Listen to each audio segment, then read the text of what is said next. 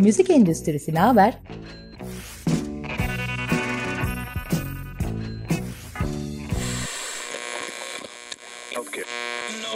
Müzik endüstrisinin her alandaki dinamikleri.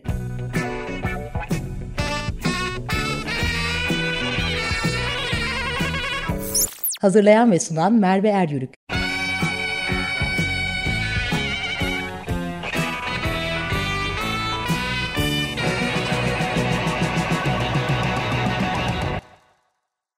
Müzik Endüstrisi Ne Haber programına hoş geldiniz. Yılın son programı yine çok kıymetli bir konuğum benimle birlikte olacak. Müzik yazarı, eleştirmen, arşivci, belgeselci ve radyo programcısı Yavuz Hakan Tok bizimle birlikte olacak. Yavuz Bey merhabalar. Merhabalar nasılsınız? Çok teşekkürler. Umarım siz de iyisiniz. İyiyim teşekkür ederim. Uzun zamandır sizinle çok konuşmak istiyordum. Yılın son programına denk geldik. Belki iyi olmuştur. Yeni yılda da başka gelişmeleri konuşuruz ama şöyle bir yılı kapatalım isterim beraber sizinle. Şimdi öncelikle aslında şununla başlayalım isterim. Ben daha çok sizin müzik yazarlık kimliğinizle, endüstrideki bu şapkanızla daha fazla tanıyorum aslında. Belki benim daha çok ilgimi çektiği için, diğerlerinin daha az olması sebebiyle değil de müzik yazarlığı kaldı mı ya da müzik yazarı, müzik özelinde yazarlar var mı aslında? Ben doğru mu tanımlıyorum? Aslında var, öncesinde de vardı. Ee, şimdilerde yeni nesilde de, genç isimlerde de görüyorum müzik yazarlığına heves edenleri. Ama müzik yazarlığının fonksiyonu kaldı mı derseniz orada e, bir durmak gerekiyor galiba. E, dijital platformlarla ve müziğin dijitalleşmesiyle beraber e, artık e, müzikte öncelikli influencer olan sosyal medya oldu. Ee, ve sosyal medya ile dijital müzik platformları paslaşmaya başladı adeta. Haliyle de eskiden işte bir albüm çıktığında, bir plak çıktığında, bir kaset çıktığında acaba gazetelerdeki işte müzik yazarları ne yazacak diye o heyecanla beklenen hem sanatçı cephesinden hem okuyucu, müziği okumaya meraklı dinleyici e, tarafından merakla beklenen o müzik yazılarının çok fazla bir hükmü kalmadı. Bunu kabul etmek zorundayız. Öte yandan e, işte günümüzün anlayışı, algısı biraz da sosyal medyanın getirdiği o her yazılana bir cevap verme veya işte fikir yazılarını e, benimseyememe, işte kendisinden farklı düşünen birinin fikrine mutlaka muhalefet etme, mutlaka söz söyleme e, anlayışı da e, müzik eleştirisi yazmayı biraz zorlaştırdı açıkçası. Müzik yazısı yani işte müzik konusunda haberler veren, e, ne bileyim işte bir takım bilgiler veren yazılar tamam e, onlar hala devam ediyor ama müzik eleştirisi zaten çok azdı Türkiye'de çok az isim tarafından yapılabilen bir şeydi yapılan bir şeydi şimdilerde tek tük olduğunu görüyorum açıkçası. Biz bundan yoksun kaldık. Biraz bu dijitalleşmeyle birlikte bu işte sosyal mecralara yansıdı değil mi? Şimdi aslında müzik yazarlığı konusu tabii çok kıymetli. Biz ne zaman e, şey yapıyorduk Yavuz Bey? Yani bir dergiden ya da bir gazeteden albümün çıktığını e, yazılı bir yerde okuyorduk. Hangi dönemde? Vallahi benim çocukluğum öyle geçti. Onu Hı-hı. söyleyebilirim. Hatta karışık kaset doldurma diye bir şey vardı o zamanlar. Evet. İşte e, bir plak ve band stüdyosuna giderdiniz ki her köşe başında vardı aşağı yukarı her mahallede. Ve işte bir liste hazırlardınız. O günlerde sevdiğiniz radyodan, televizyondan duyduğunuz ya da müzik dergilerinden ve gazetelerden gördüğünüz şarkıların bir listesini yapar, karışık kaset doldur, doldurturdunuz. Ben bunu çok yaptım mesela. Çünkü işte bir long play, bir albümü satın almaktansa oradan sevdiğiniz bir şarkıyı kasete kaydettiriyordunuz. Evet bu korsan bir şeydi ve evet. nitekim bir süre sonra da yasaklandı hı hı. 1986 itibariyle ama e, müzik dergilerinin mesela böyle bir fonksiyonu oluyordu. Ben bizzat Hey dergilerinden işte hangi şarkılar liste başında veya orada yazılan eleştirilerden bir albümün içerisinde hangi şarkı ön plana çıkmış, hangi şarkıyı beğenmiş onu yazı, yazıyı yazan kişi o şarkılardan liste yapardım. Bazılarını hiç duymamış olurdum ama o yazara güvenirdim. Hı hı. Veya liste başında olmasına güvenirdim şarkının. Böyle bir dönemimiz vardı. vardı. Aşağı yukarı bu 90'lara kadar böyle sürdüğünü söyleyebilirim. 90'larda da bir e, müzik dergisi furyası oldu Türkiye'de ama o biraz daha magazin e, ve fotoğraf ve poster ağırlıklı müzik dergileriydi onlar. Çok müzik eleştirisi, müzik yazısı anlamında bir şey yoktu. Daha çok röportajlar, posterler e, ve haberler vardı. E, sanırım en bunu net yaşadığımız dönem 80'ler ve Hey dergisi diyebilirim. Değil mi? Şimdi hatırladım zaman tüneline gitmiş gibi oldu. Gerçekten bir ara hepimiz korsandık gerçekten. O şeyler geziyor ellerimizde, listeler geziyor, karışık kasetler geziyor. Bunları yapıyorduk. Evet öyle. O, o dönemin sosyal mecrası buydu. Dergiler ve dergilerden sonra elden ele dolaşan karışık kasetlerdi. Hazır bu dijitalleşme sürecine geçmişken aslında bu da dijitalleşmenin etkisiyle aslında müzik yazarlığı başka bir yere taşındı diyebiliriz bir şekilde. Siz uzun zamandır müzik endüstrisinin içerisindesiniz. Sizin tecrübeniz nasıl oldu aslında bu dijitalleşme öncesi ve şimdiki üretiminden tüketimine kadar olan süreçte? Siz neler tecrübe ettiniz ya da bu değişimi siz sizin gözünüzde nasıl bir yerde? Onu sormak istiyorum. Açıkçası ben yaş itibariyle e, her şeyi gördüm, mecrayı gördüm. Yani şeyle e, plak dönemini de biliyorum. Sonra oradan kasete geçiş dönemini de, CD'ye geçiş dönemini de ve dijitale geçiş dönemini de biliyorum. Hepsini yaşadım ama dijitale gelene kadar ki süreç aslında birbirinin benzeri gibiydi. Sadece materyaller değişiyordu ama süreç aynı işliyordu. Yani bir albümün çok sattığını biz e, işte zamanında plak satışından, sayısal verilerden, e, zamanın sonrasında kaset satışından sonrasında CD satışından görebiliyorduk. Ama dijitalde başka bir şey olmaya başladı. Dolayısıyla bu hiç deneyimlemediğimiz bir şeydi. Bizim kuşağında e, genç kuşaklar için işte gözünü dijitalle açmışlar için zaten bu son derece doğal ve olağan geliyor onlara ama bizim için ve bizim kuşaktan müzik yapanlar için CD devrine, plak devrine yetişmişler için gerçekten son derece şaşırtıcı ve adapte olması çok zor bir süreçti. Hala da tam adapte olduğumuzu ben kendi adıma söyleyemem. Ee, ve dijital e, müzik şöyle bir şeyi de beraberinde getirdi. Bir kutuplaşmayı da beraberinde getirdi aslında. Çünkü e, öbür türlü bir şarkının, bir plağın, bir albümün e, pazarlanma yöntemleri belliydi. Bu kasette de, CD'de de, plakta da aynıydı aşağı yukarı. İşte gazete, dergilere ilanlar verilir. Efendim sonraki yıllarda işte şeh, şehrin her tarafında billboardlarda ilanlar verilir. Televizyonda belki e, tanıtım için bir şeyler yapılır. Belirli televizyon programlarına çıkılır. Klip yapılır, işte klip kanallarına servis edilir. Radyolara servis edilir gibi bir yöntem vardı. Ve doğal olarak da herkesin yani 7'den 77'ye e, ülkede yaşayan herkes bu mecralardan beslendiği için de işte gazetelerden, klip kanallarından, televizyonlardan hitlerimiz, sevdiğimiz isimlerde aşağı yukarı bir ortak payda da buluşurdu. İşte Tarkan bir star olduğunda Tarkan'ı 7'den 77'ye herkes sevdi ve şarkılarını dinledi. Ama dijital mecralar ve sosyal medyada şarkıların artık lanse edilmesi ve tanıtılması başka bir şeye evrildi. Mesela eğer e, işte bir malum sadece videoların hızlı hızlı aktığı o dijital plat, e, sosyal medya platformunu kullandığınız zaman e, ister istemez kullanmadığınız zaman ister istemez orada viral olan şarkılardan haberiniz olmayabiliyor. Mesela bunlardan biri benim. Ben o sosyal medya platformunu kullanmadığım için hangi şarkılar viral olmuş veya o platformda hangi şarkılar ön plana çıkmış ondan haberdar olamayabiliyorum. Ve bir bakıyorsunuz e, işte dijital platformlarda, müzik servis platformlarında bir şarkı bir anda hiç beklenmedik bir şekilde bir numaraya çıkmış. Buna anlam veremeyebiliyorsunuz eğer o sosyal medyayı kullanmıyorsanız. Gibi bir şeye evrildi Hı-hı. artık.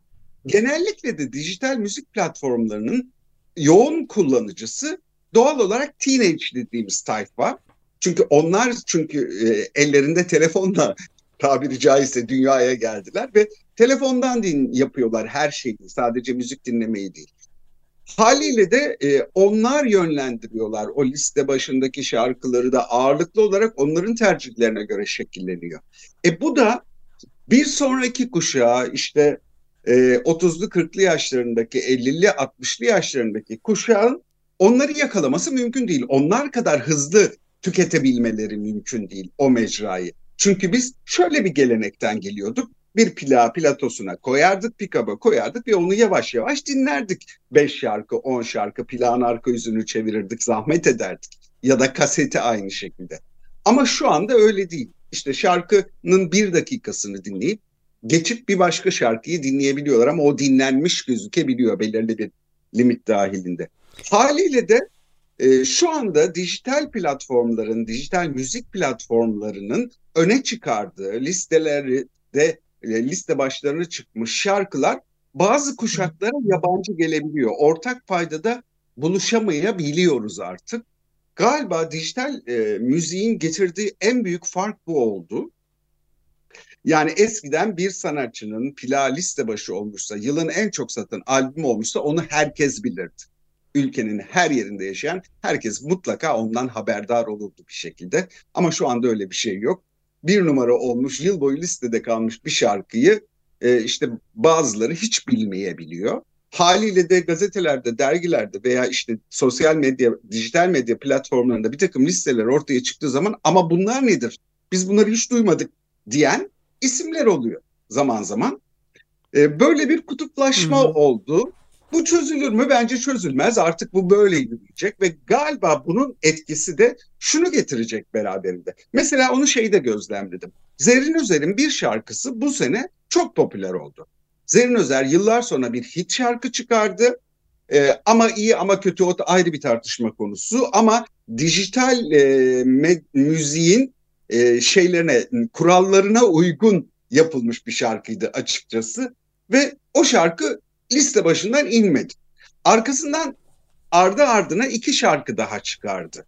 Ama onlar aynı ivmeyi göstermedi. Yani burada şu var aslında. Aa Zerrin Özer iyi bir şarkıcıymış. Biz onun diğer şarkılarını da dinleyelim yapmıyor bir kuşak. Sadece o şarkıya takılıyor. O şarkıyı sevdiyse o şarkıyı dinliyor. Ama o Zerrin Özer'i yükseltmiyor listelerde. Yani başka şarkılarını yükseltmiyor. Dolayısıyla star mekanizması değil artık şarkı mekanizması işliyor. Dijital müziğin bir başka getirisi ya da götürüsü artık nasıl değerlendirirseniz bu bence artık şarkılar star oluyor. E, şarkıcıların e, şeyi çabuk geçebiliyor, devri çabuk geçebiliyor. Bir sene önce liste başında şarkısını duyduğumuz şarkıcıyı ertesi sene hiç konuşmayabiliyoruz. O hala şarkı yapmaya devam etse de bu sefer başka bir şarkının ve başka o şarkıyı söyleyen başka bir şarkıcının peşinde koşuyoruz kısa bir süreliğine. Şahane bir tespit yaptınız. Yani haddim değil ama böyle gerçekten tam dijital diyor. Bu Zerrin Özer örneğinde de bu arada ben de sürekli bu şarkıyı duyuyorum. Nereden duyuyorum? Instagram'dan çok duyuyorum. Çünkü videolar yapılıyor. Videonun arkasında sürekli o şarkıyı dinlediğim için dedim ki herhalde evet. bu şarkıyı ben nereden duyuyorum diye hakikaten bunu böyle bir, bir ay öncesinde kendime sormuştum. Ben nereden bu kadar şarkının sözlerini nereden biliyorum acaba dedim. İşte bu dinleyicinin yaptığı kendi video kliplerinde arkasına döşediği müzik de aslında Dolayısıyla çok doğru diyorsunuz. Starın olmadığı ama şarkıcıların aslında e, ne bileyim star olduğu. Tabii bu bir de şunu da getirdi onu da hemen arada söylemem lazım.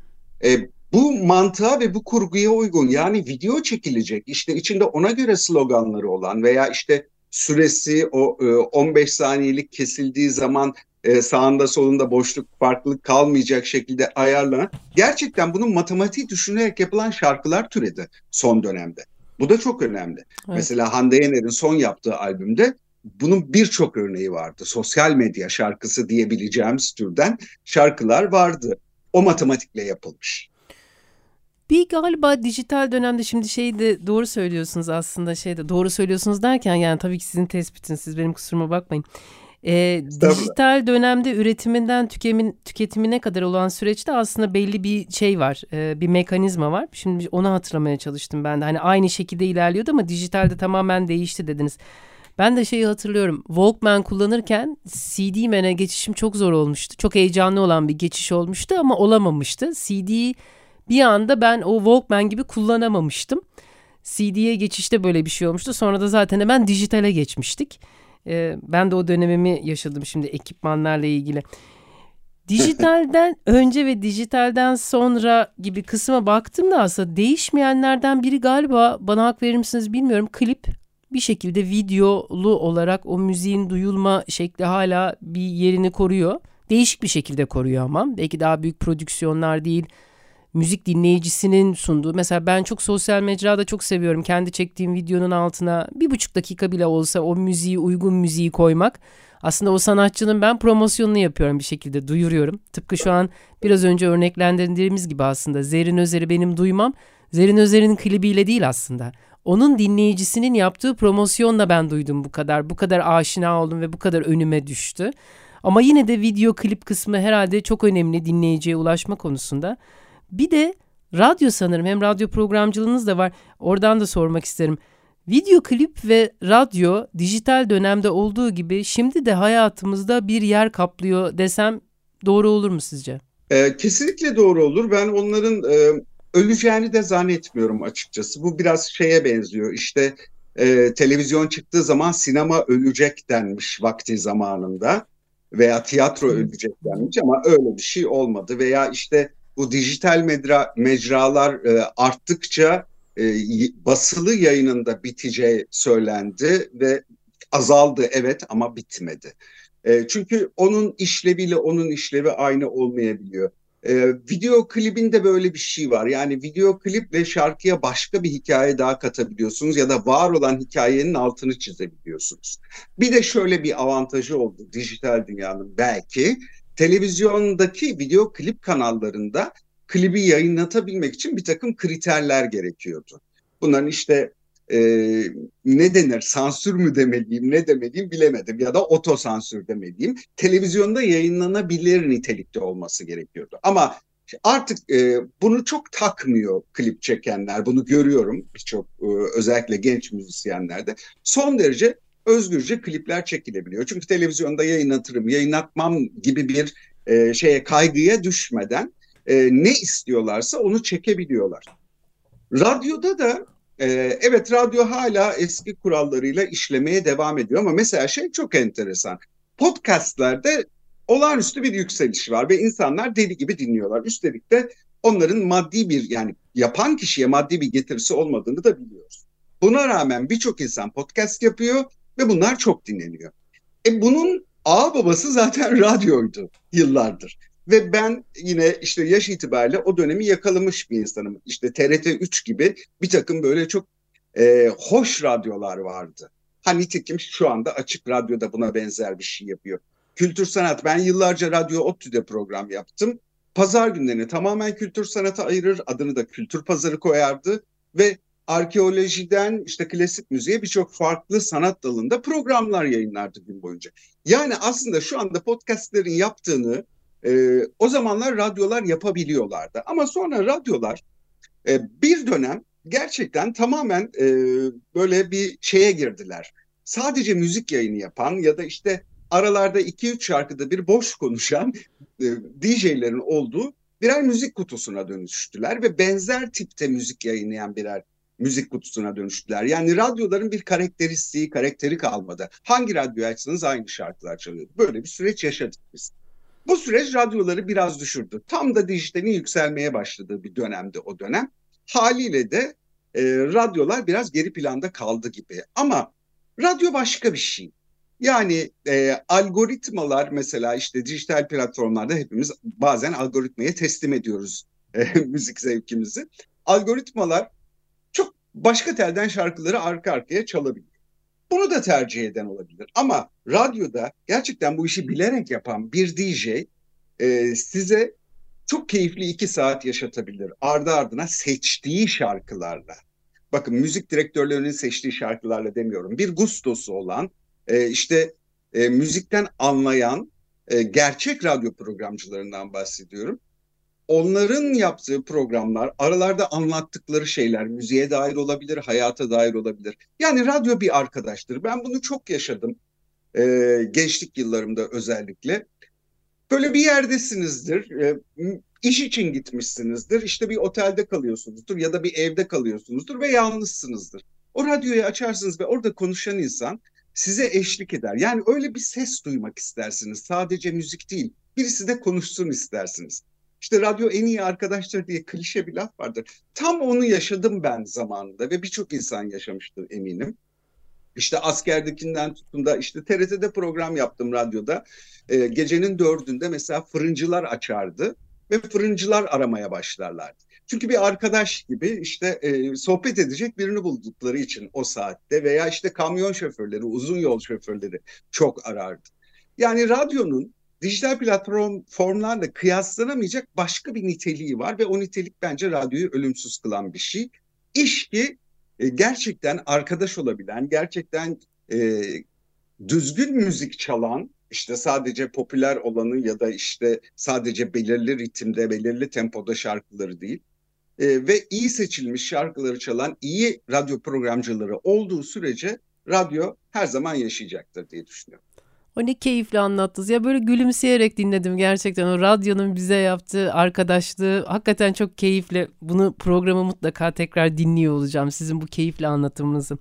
Bir yerde de izniniz olursa kullanırım. Radyo bizim için ne denildiğinde. Bir herhalde şu da değişmeyecek diye düşünüyorum Yavuz Bey. Hikaye anlatıcılığı. Yani biz bu hikaye anlatıcılığını seviyoruz. Şimdi sizin arşivci bir yönünüz de var. Şimdi son 5 dakikaya girdiğimizde biraz ufacık onlara da değinelim istiyorum. Aslında en son bir belgesel seyrettim müzikle ilgili olarak. Dolu Kadehi Ters Tut belgeseli. İlerleyen programlarda onun programcı e, yapımcılarıyla da görüşüyor olacağım. Ee, çok hoşuma gitti. Bu daha önceden var mıydı bilmiyorum ama gencecik bir ekip yani gencecik bir müzik grubu aslında sıfırdan böyle anneannesinin odasında turşuların yanında prova yaparken sonrasında kocaman bir konser salonundaki e, performanslarının böyle geçişini gördüm. Çok heyecanlandım bu hikaye anlatıcılığından.